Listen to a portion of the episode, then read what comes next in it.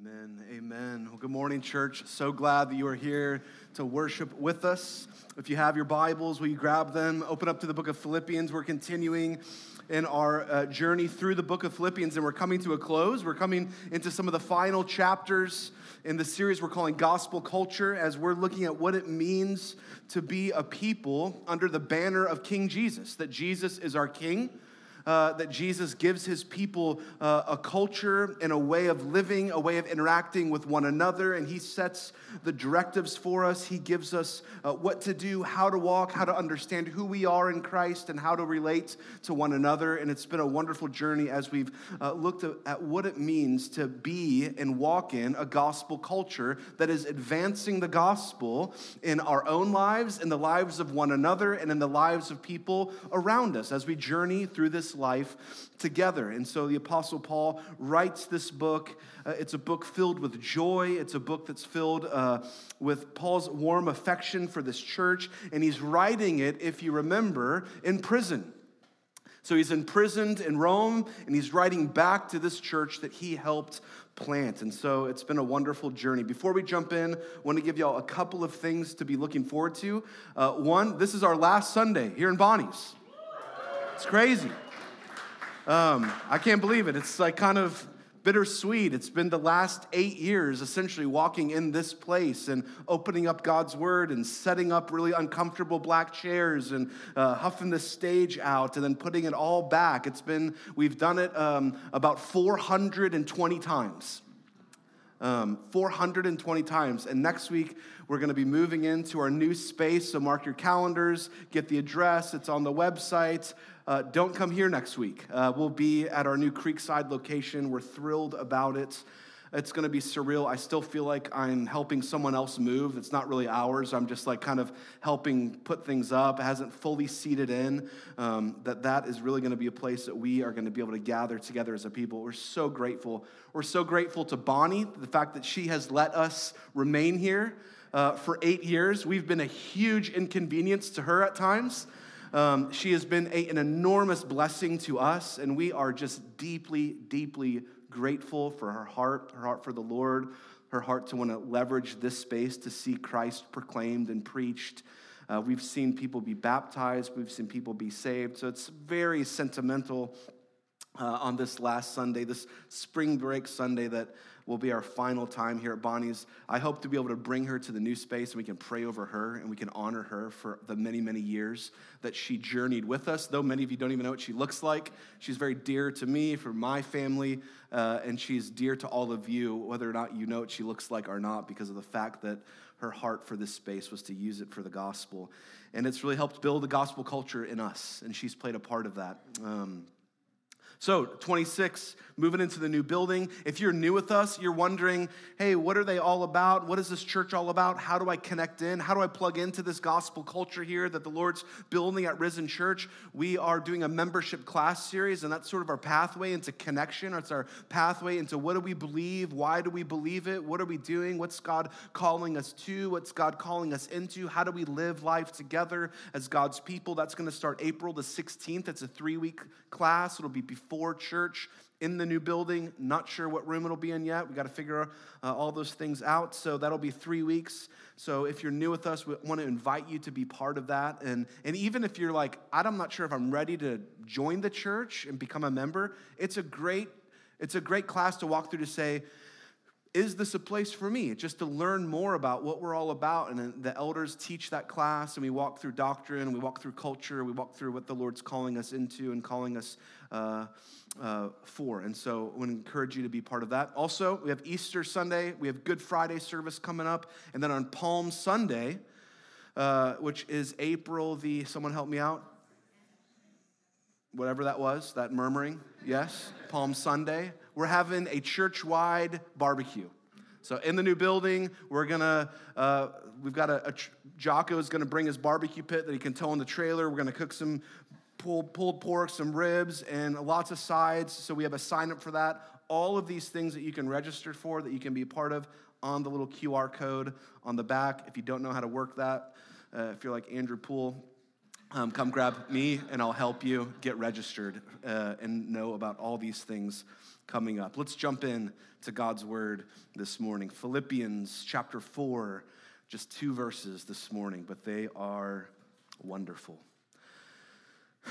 Philippians 4, 8, and 9. Finally, brothers, whatever is true, whatever is honorable, whatever is just, whatever is pure, whatever is lovely, whatever is commendable, if there's any excellence, if there's anything worthy of praise, think about these things.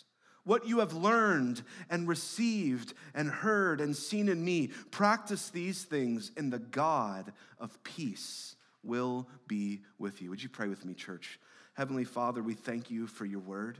Thank you that it is living, that it is active, that it is true, that it is pure, that it is lovely, that it is commendable, that it is excellent, and that it is praiseworthy. So as we think on these things, as Paul has just charged us with, would you open our minds to the truths of who you are, God? And would you in turn open our hearts? And would you open our lives to walk in step with the truth of the gospel? Lord, we thank you for your word. Thank you that it is the source of truth in a world of chaos and untruths. And so, Lord, anchor our hearts and our minds. We want to be a people of your word. We want to be a people um, of your good gospel. And so, use this time together as we think on these things to enrich our minds and hearts. In Christ Jesus' name we pray. Amen. So, Paul is wrapping up this letter. He's, he's coming to a close in his letter uh, to this church that he loves in Philippi.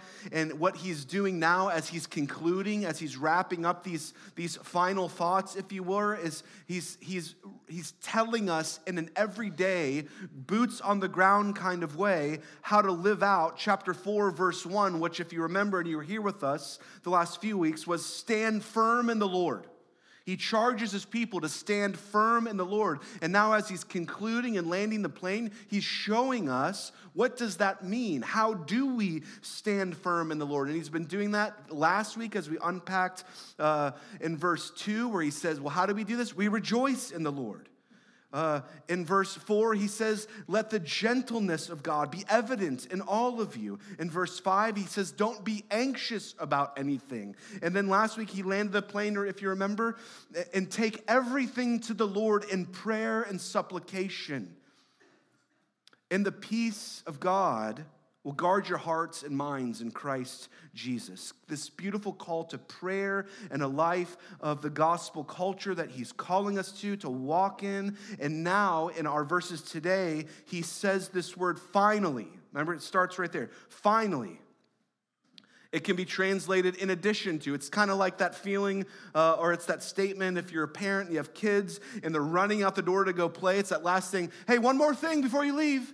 He's kind of wanting to get one last thought in. He's wanting to get one more thoughts into them before he finally lands the plane and concludes. So he's saying, one last thing as you walk out the door, as you, one last thing I want to leave with you. And the one last thing that he wants to leave with the Philippian church and with us as God's people as he's writing this is interesting.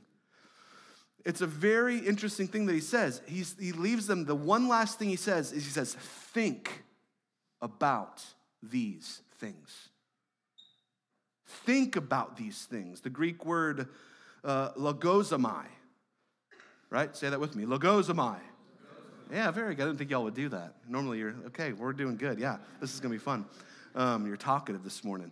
So it's this word, it can be translated. So we have the word think about these things, but in, in, the, in, the, in the original language, in the Greek, this word can be translated to ponder, to dwell on, to reflect on, to muse, to even daydream, to focus on, to, we would say, to chew on, uh, to mule over, to meditate on. Meditate is another way that it's translated. If you have another translation besides the ESV, it can also be rendered meditate, or a lot of those other words. Um, so, in spite of the fact that this is a Greek word that Paul is writing in, uh, the imagery here is of a Hebrew imagery of meditation. Remember, Paul is a classically trained rabbi, Hebrew rabbi. He's religious, he's brought up in that tradition. He's brought up, remember, he's the rabbi of rabbis. He went through his, his, his He went through his resume earlier, the tribe of Benjamin, all these things. So when he says the word think on these things, when he says the word meditate on these things, he's bringing a real Hebrew understanding of the term meditation. And it harkens back, and the same word is used in Psalm 1. Blessed is the man whose delight is in the law of the Lord. And on his law or on the Torah, he meditates. This idea day and night, a meditation on what's being said. The person that meditates on the law of the Lord is like a tree planted by streams of water. That means you're healthy, your roots are deep. You're getting the water of life that you need. And so Paul says, notice he says, think about or meditate on such things. There's a huge gap between um, Eastern religion meditation and what Paul is talking about here in Hebrew meditation. So, Eastern meditation would be this, uh, this idea of emptying your mind. So, emptying your mind of all these things so that you can really gain clarity. So, it's like it's meditation of like kind of removing all this junk out of your mind so that you can think properly about whatever it is you're meditating on. When Paul and the Hebrews would use the word meditate, on the law of God. And he's using this word here to meditate on these things. It's not emptying your mind, it's actually an active filling of your mind of all the goodness of God. And he gives us the list that we are to actually not empty our mind to gain clarity, but to fill our mind with.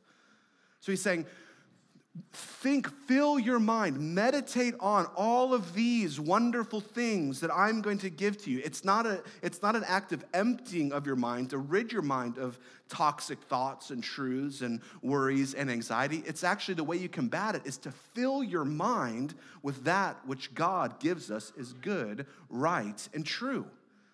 So, this is what he's playing on here. This is what he's getting the church to think about. This is what he's getting you and I to think about. It's a, it's a, it's a statement about the state of our minds and our thoughts that then determine how we live and operate in the world in which we breathe.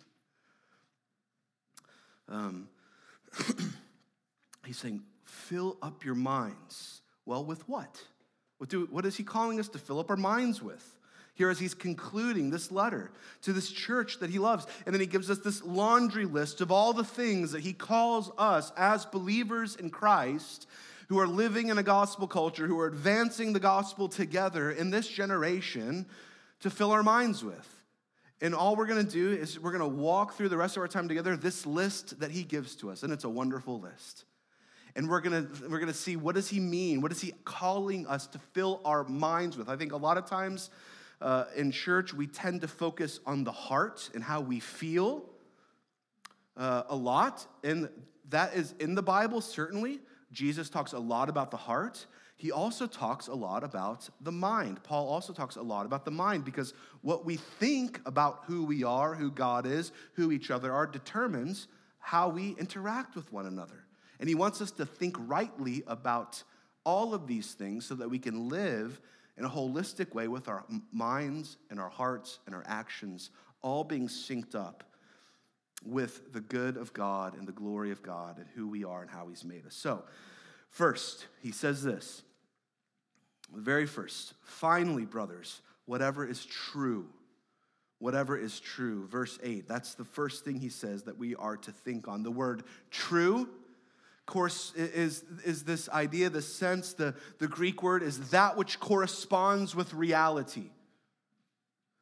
Um, and, it, and it's interesting because if you remember last week, Paul left out or left off harping on Philippians 4 6. I'm going to read it so we can remember. He says, Do not be anxious about anything Remember that last week? He calls us to remove anxiety. Don't be anxious about anything, but in everything, by prayer and supplication, with thanksgiving, let your requests be made, God, made, known to God, and the peace of God, which surpasses all understanding, will guard your hearts and minds in Christ Jesus. So, anxiety, he's telling us don't be anxious about anything, and then he's kind of doubles down on it here by telling us what to fill our minds with fill it with what is true. Well, anxiety is all about what's untrue. You think about what anxiety, what plagues you, what you're anxious about, anxiety is all about the what ifs. Anxiety is all about what if this doesn't happen? What if this doesn't come to pass? What if I don't get this? What if this happens to my kids? What if this doesn't happen in my marriage? What if this doesn't, this deal doesn't go through? What if this promotion never happens? Anxiety fills your mind with that which is untrue. And it fills your mind with all of the what ifs of the world. And it fills your mind with anxiety. What if? What if? What if?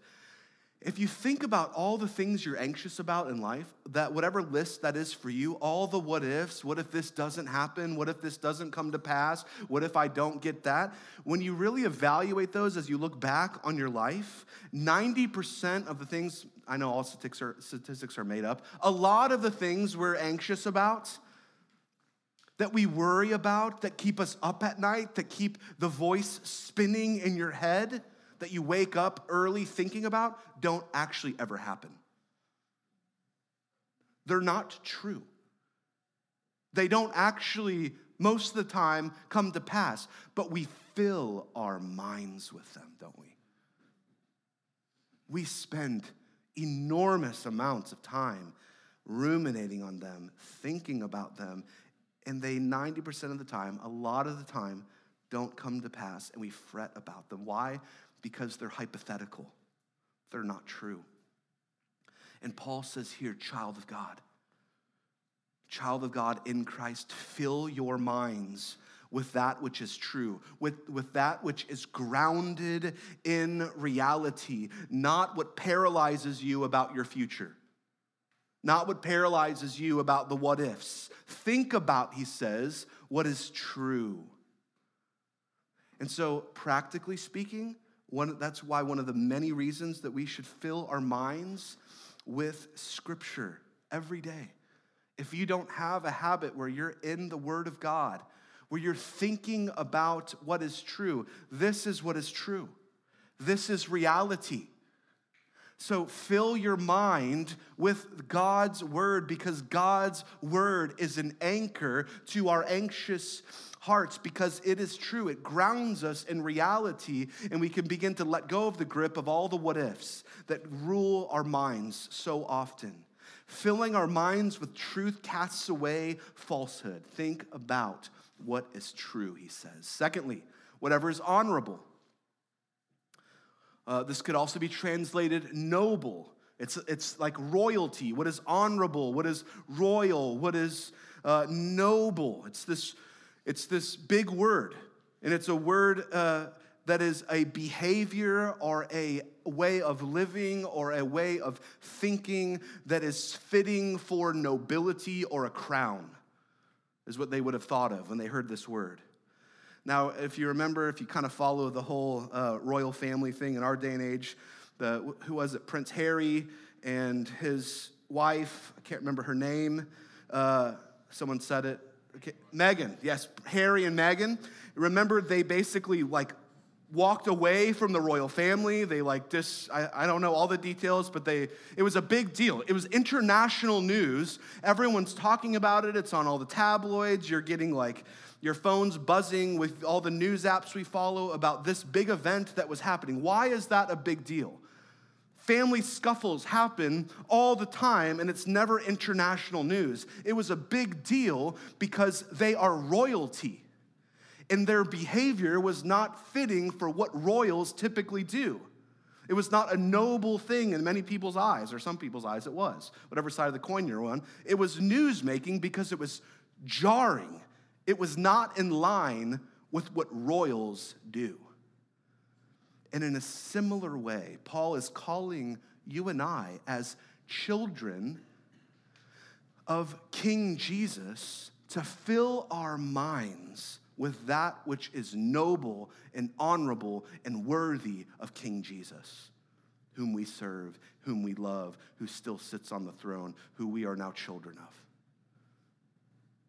Think on what is honorable, what is noble we're sons and daughters of the King of the universe. And that has some gravity to it. Paul is wanting us to think about that. Ephesians, Paul says it this way walk worthy of the calling you have received. It's a similar idea. Walk worthy of the calling, live up to who you are. You've been saved by the King of the universe. You're now a, a, child of God, so fill your mind with honorable things because we now possess this nobility as sons and daughters of the King. Don't fill your minds with, with crass things, with trashy things, with ugly things. No, think about what is noble. Now, this is a little rant. This is going to be convicting for all of us. As I was pondering this, Paul's calling us to think on what is noble, not what is trashy, what is honorable, not what is dishonorable. Think about your screen time. I was thinking about that. We were talking about this morning. Now we all have an app, if you're a Apple user, that tells you exactly how addicted to your phone you are every week.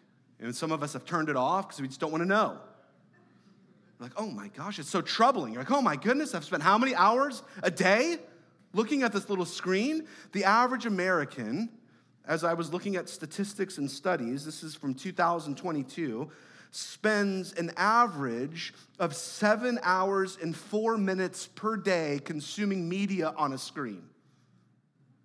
TV, phone, video games, uh, YouTube, Fox News, CNN, pick your whatever it is, Instagram, Facebook, seven hours a day. The, that's the average. Some of you are like, yeah, I know. It's like, sometimes it's more, depending if the new show's coming out, right? That's like just the median seven hours a day. Just a few years ago, it was like four and a half hours. It just keeps getting more and more and more and more. Our lives are now just connected to this thing. And here's the challenge how much of what we're thinking about, how much of what we're filling our minds with for these seven hours that we're consuming this other content is noble, is honorable,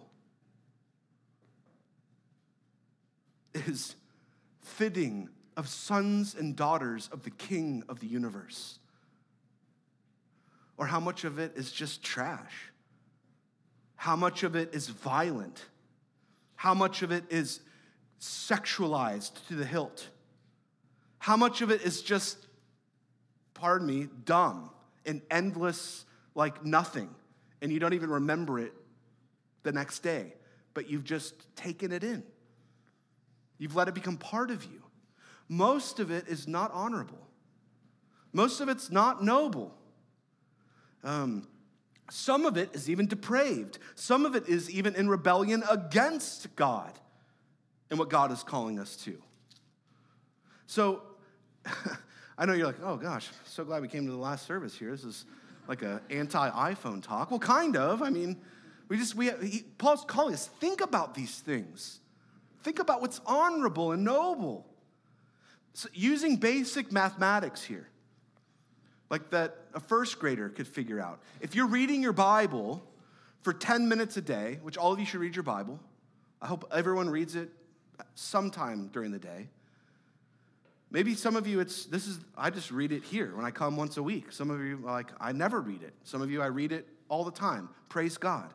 But if you're only reading your Bible 10 minutes a day, or even praise God, an hour a day, but we're also spending seven to eight hours a day on all of these other voices and all of these other things coming into our minds that we're thinking about. Which one do you think is forming how you view the world? Which one do you think mathematically is, is forming and shaping your heart and your mind of how you view the world you live in, how you view uh, everything that you do in the world. That's easy math. And that's convicting. That's convicting to me. I'm not standing up here saying I've got this figured out and I'm doing it perfectly, but I'm considering what Paul is telling us and saying we need to make some changes. We need to think about what's honorable. Because 10 minutes with Jesus versus eight hours with Netflix, YouTube, TikTok, Instagram, Facebook, CNN, Fox News, Drudge Report, whatever, pick your poison, is not enough to form and shape us as kingdom citizens of King Jesus. It just isn't. Um, so, Paul is charging you and I, as believers in Christ, saved by King Jesus, rescued, called to advance the gospel in our generation, to get rid of the junk, to get rid of the things that are not honorable and noble to King Jesus, and to think on and put inputs in your mind that are honorable. Next one, whatever is just. The Greek word can be translated justice or righteousness early on. This word was used uh, for weights and measurements in a market. So it was this is what is right and this is what's just. It's correct. So the amount is correct. It's a just amount. So, in other words, that's where we get this understanding of the right standard of a unit of measurement, a right standard, the way God intended it. So he's saying, fill your heart, or fill your mind rather, and meditate on and dwell on things that are right as God intended. Now, the world, yes, is filled with injustice. Absolutely. The world is filled with it, but it's also filled with things that are right as God intended. Uh, and, and Paul's calling us as Christians to not just think about all the things that are wrong all the time, forever and ever and ever. Yes, there's injustice. Yes, there's sin. Yes, there's rebellion. Yes, we've corrupted that which is good, true, and beautiful because of sin. But we're not just to stay in that lane and let our minds dwell only on those places. He's saying, fill your mind with that which is just and that is right in the economy of God, as God has intended. Let your minds be filled with what is right because we are so prone to being sucked into the black hole of all hope is lost, aren't we? Whatever, uh, whatever side of the coin politically you ascribe to, um, if you consume that all the time, and that is what you think about, and that's even your hobby. A lot of us are, we just love the political theater that plays out. It's entertaining for us, and part of it is entertaining. But part of it also, if you just let that consume you, you will live in a state of hopelessness if your person isn't sitting in the right chair. And all hope is lost. And that's not a good, Paul doesn't want us as believers to live in that place. Now, we have to be well informed. He's not calling us to just uh, put on like a blindfold to the world around us, but he's saying don't live there because anger and anxiety will rule your heart if you live there. Fill up your mind with what is just, what is right in the economy of God. Find it. Don't pit humanity against one another. Don't be, don't be one of those people that flies off the handle at the mere mention of someone's name that you dislike or you don't like sitting in a certain chair. Uh, news media is not the place that you should find your hope in the world.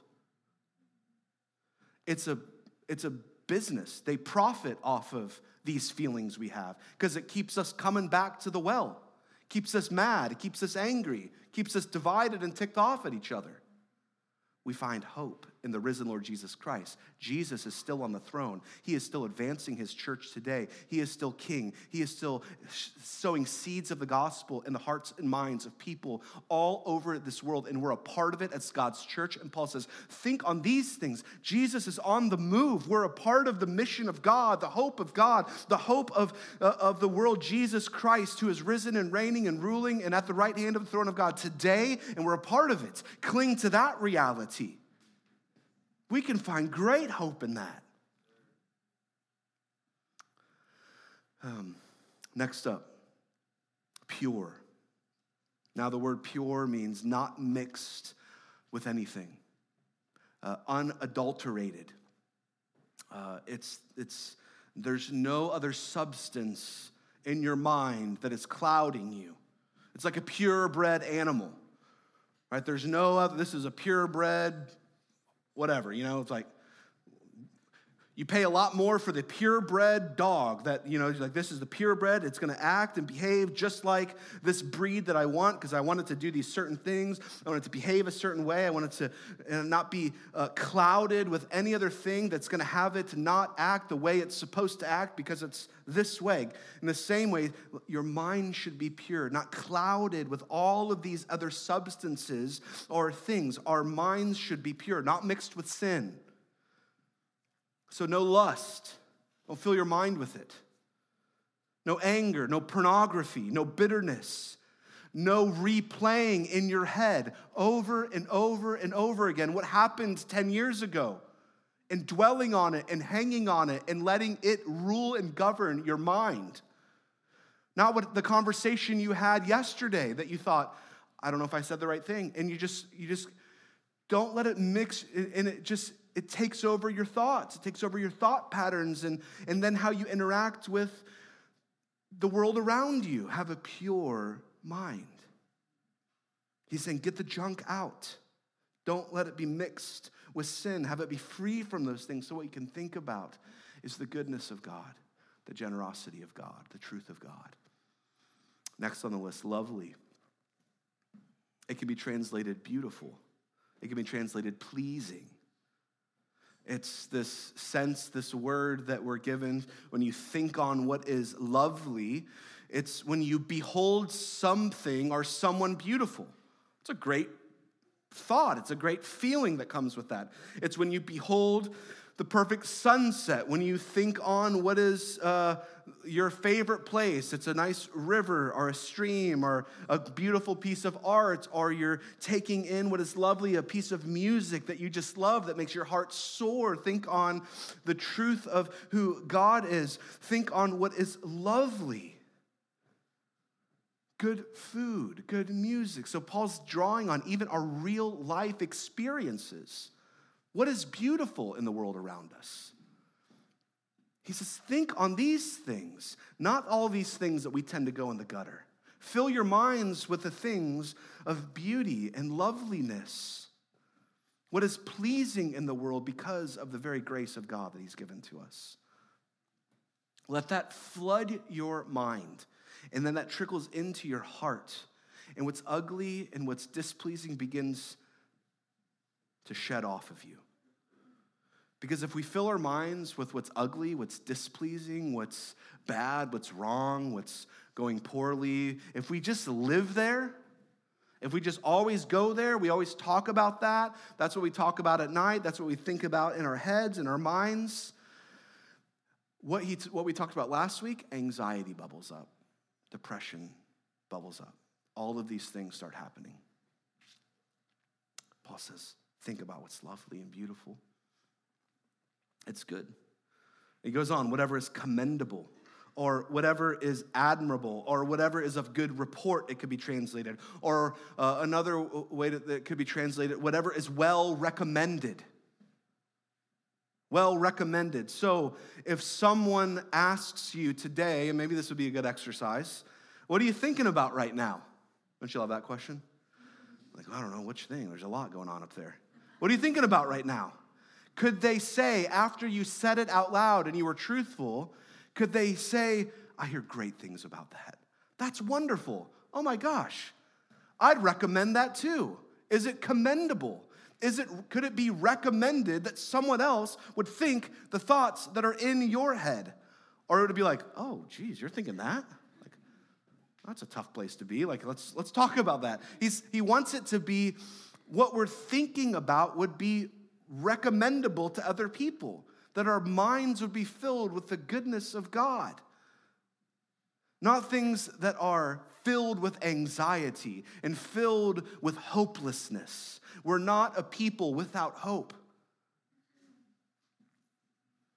Think on what is commendable so it can be commended to others in your life.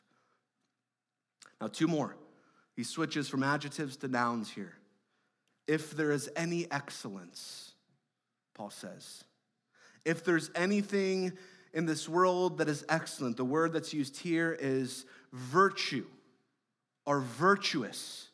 Is there anything virtuous? The ancient Greeks, um, virtue meant this, it was this idea it was excellence of character. Virtue was a life well lived. It was a life lived that was full of all of these virtues, this way of thinking, this way of being. And so Paul puts these in here on purpose because here he's speaking to a people in a church that was planted in the Macedonia region and they're embedded in Greek culture. More on that a little bit later. But he says, think on what is virtuous, a life of virtue, and live that way. And think about what that means for you and then the last on the list if there's anything worthy of praise. If there's anything worthy of praise. Now, this word's self explanatory. Is there anything that is deserving of praise?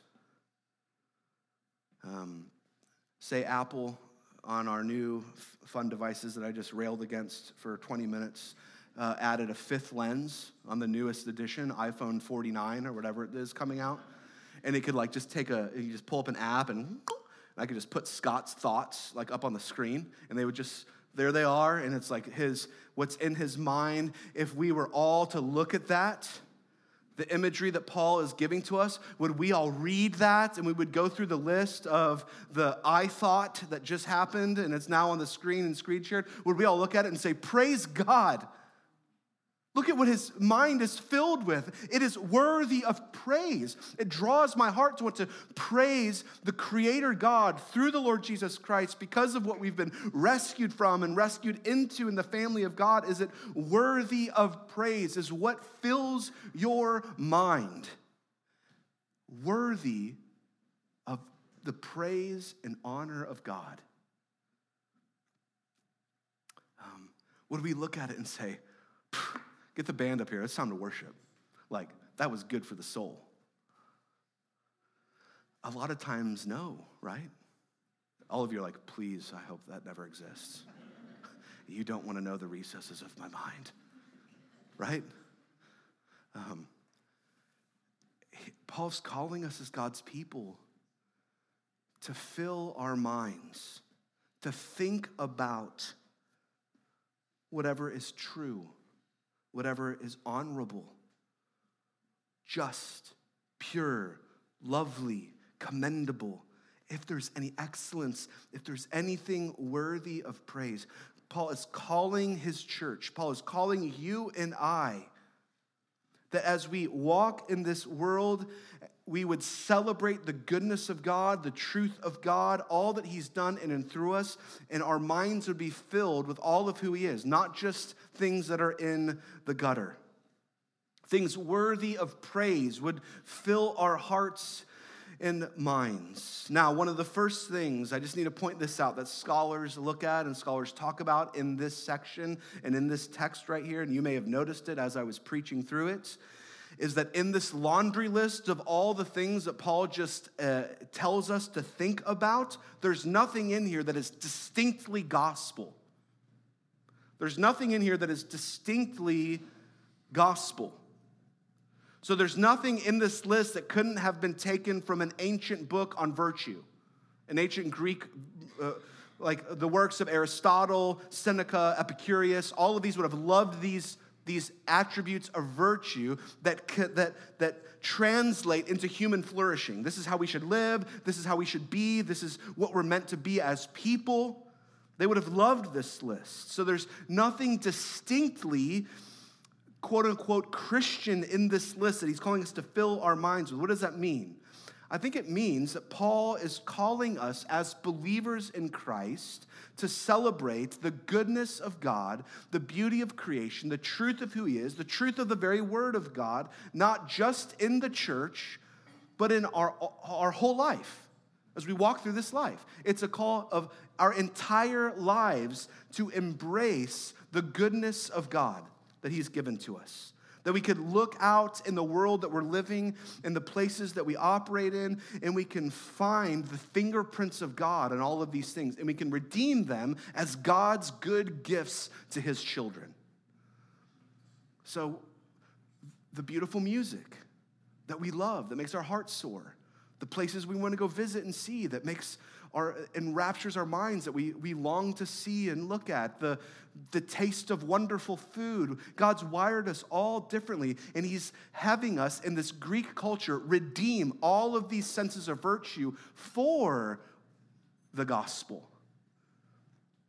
These are all gifts from our Creator, who is good and has wired you in a certain way to enjoy the beauty and fashion and food and drink and children and family. Think on all that is good and lovely. See the goodness and generosity of God in your life today. And let it fuel you and fill you because He's good to you. Um, and He's saying on the inverse, don't go, if you, if you inverse this list, don't go to the well of that which is, and fill your mind and think on that which is untrue, unholy, unjust, impure, ugly, of ill repute, vicious, and blameworthy. That's the list in inverse. Don't fill your mind there. Those thoughts are not a representation of God's work and His will in your life. Don't go to the well of all the places that humanity and sin has made them ugly and distorted and feed on those places and draw from those wells. God says, fill your minds with all that is good and celebrate the generosity of God. Last thing, it begs this question. You're like, is this like a self help sermon or what's going on here? Uh, this is what's, what's happening. No, uh, evil does exist sin eh, abounds in my life, in your life, in the lives of those outside of the walls of this church. So, what do we do with that? What do we do with things that are evil and unjust? Next verse, he tells us. He doesn't just stop there. He doesn't, it's not just think happy thoughts. The end, go home, see you later. Just put on the blinders. No, he says, what you have learned and received and heard and seen in me, practice these things so, how do we know what we should and should not think about? Paul says two things. He says, whatever you have learned, so in other words, my teachings, all the letters that Paul gives to us, many of these are now collected in what we have as the New Testament. And then he says, and what you have received from me. So these other churches, if you think about, well, what has what have they received from him? So they received his teachings, his letters, and then he also would they would have received from him the Old Testament, the Torah, the scripture. So he's calling them to what they received was the word of God. So my teachings and the very words of God. And so now, if collectively in this era we have the Old and New Testament, he's saying, take what God has given to you in the teachings of the Old Testament and the New Testament, what you have learned and what you have received, and let that inform your thoughts and your hearts and your minds and your actions. You have the truth of the Word of God. Let it guide and direct you. Read the scriptures. That's how you know how to think about what is good and what is evil in this world. Fill your minds with God's word. And then he says, and have heard and seen in me. And then he puts himself as an example. He says, I'm a living example of how to live this out. How can Paul say that? Because he's following Jesus. That's how. Remember, he says, Follow me as I follow Christ. So, in other words, Jesus is the lens by which we critique evil and which we bring in good into our lives in God's economy. We have both. So we need to navigate it well, but he's telling us not to just live in the gutter, but take on the generosity and beauty and joy that we're called to live in as believers in Christ, redeemed sons and daughters of King Jesus, who is reigning and ruling now. We have both in the Gospels, right? So we, I think some people have like a Genesis 1 worldview. It's like God created, He made everything, and look, He called it good, let's party, this is awesome. You know, it's like I'm just Genesis 1, I don't want to think about any of the bad. Some people are more of like the Genesis 3 worldview, where sin enters the world, it corrupts everything, and we're like, we need to go to church every day, probably three or four times a day. So we kind of have two sides, but both are in the story of the redemption. Both are the gospel story. We have both and that are happening. And we know now in Christ we're given a lens through which to view the world. We know the redemption we have in Christ, the freedom from sin that we're given, and the generous good things that the Lord gives to us as recipients of his grace as God's people. And Paul's calling us to fill and our minds with those things and let that settle into our hearts, and it will determine how we live. And if we do that, if we live in that, here's the result. And the peace and the God, I'm sorry, and the God of peace will be with you. If you fill your minds with that, the God of peace will be with you. See, the end result isn't self help and happiness. You get God, get more of Him. So if you remember last week, all the things He tells us to do, the peace of God becomes ours. The end of this list is the God of peace is now yours. Peace, peace. The peace of God and the God of peace together, garrisoning our hearts, walking with us, it's this symbiotic relationship. It's a connection between what you think and the peace of God that's lived out in your life. It's, it's, they're connected. Your thinking and your feeling are connected. That's how our bodies are hardwired. It starts in our minds and it ends up in our hearts and in our souls and our emotions. What we think, what we put in, determines how we feel about everything what we think about ourselves, what we think about God, who we think Jesus is and who he is for us and through us, what we think about each other, all of those things inform how we feel about everything. So Paul is saying, do the hard work of the mind. Fill it with the goodness of God, the truth of God, the grace of God, the purity of God. Jesus talks a lot about the mind, not just the heart.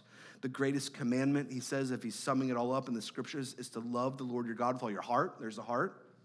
With all your soul, all your mind, and all your strength. Uh, we can love God by learning with a thought life, with a mind that is filled up with what is true, not what is ugly.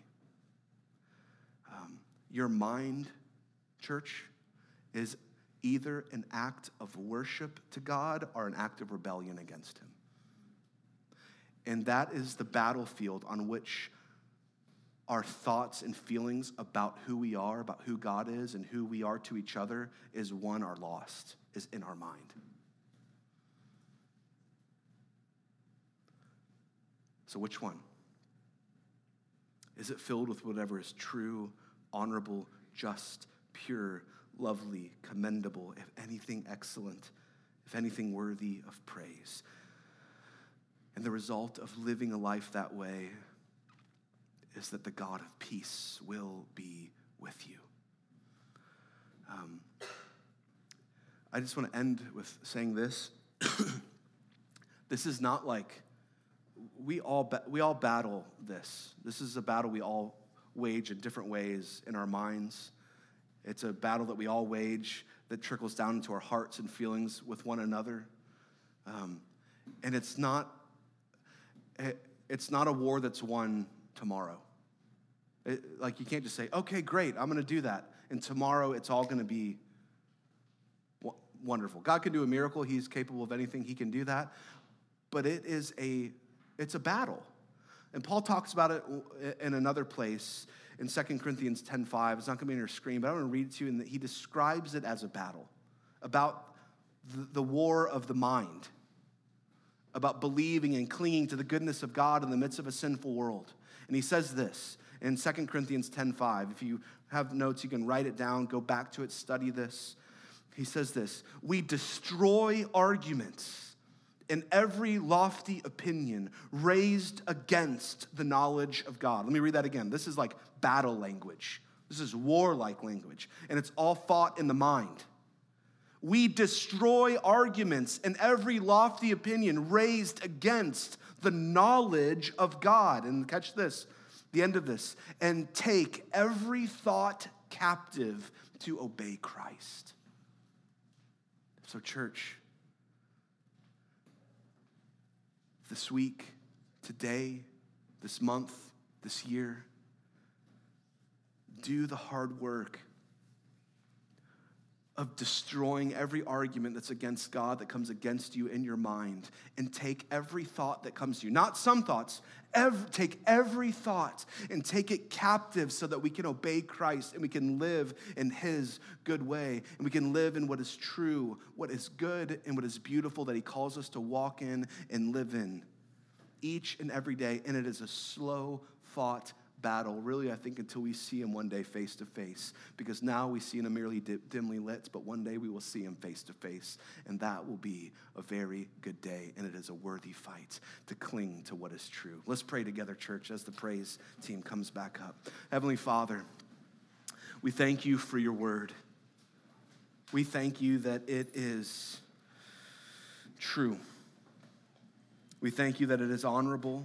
We thank you that it is just that it is pure, that it is lovely, it's commendable, it is excellent, and it's worthy of praise. And so, God, I pray for us as your people as we long to live a life filled and fueled by the gospel of our risen Lord Jesus Christ, that you would do a work in our minds.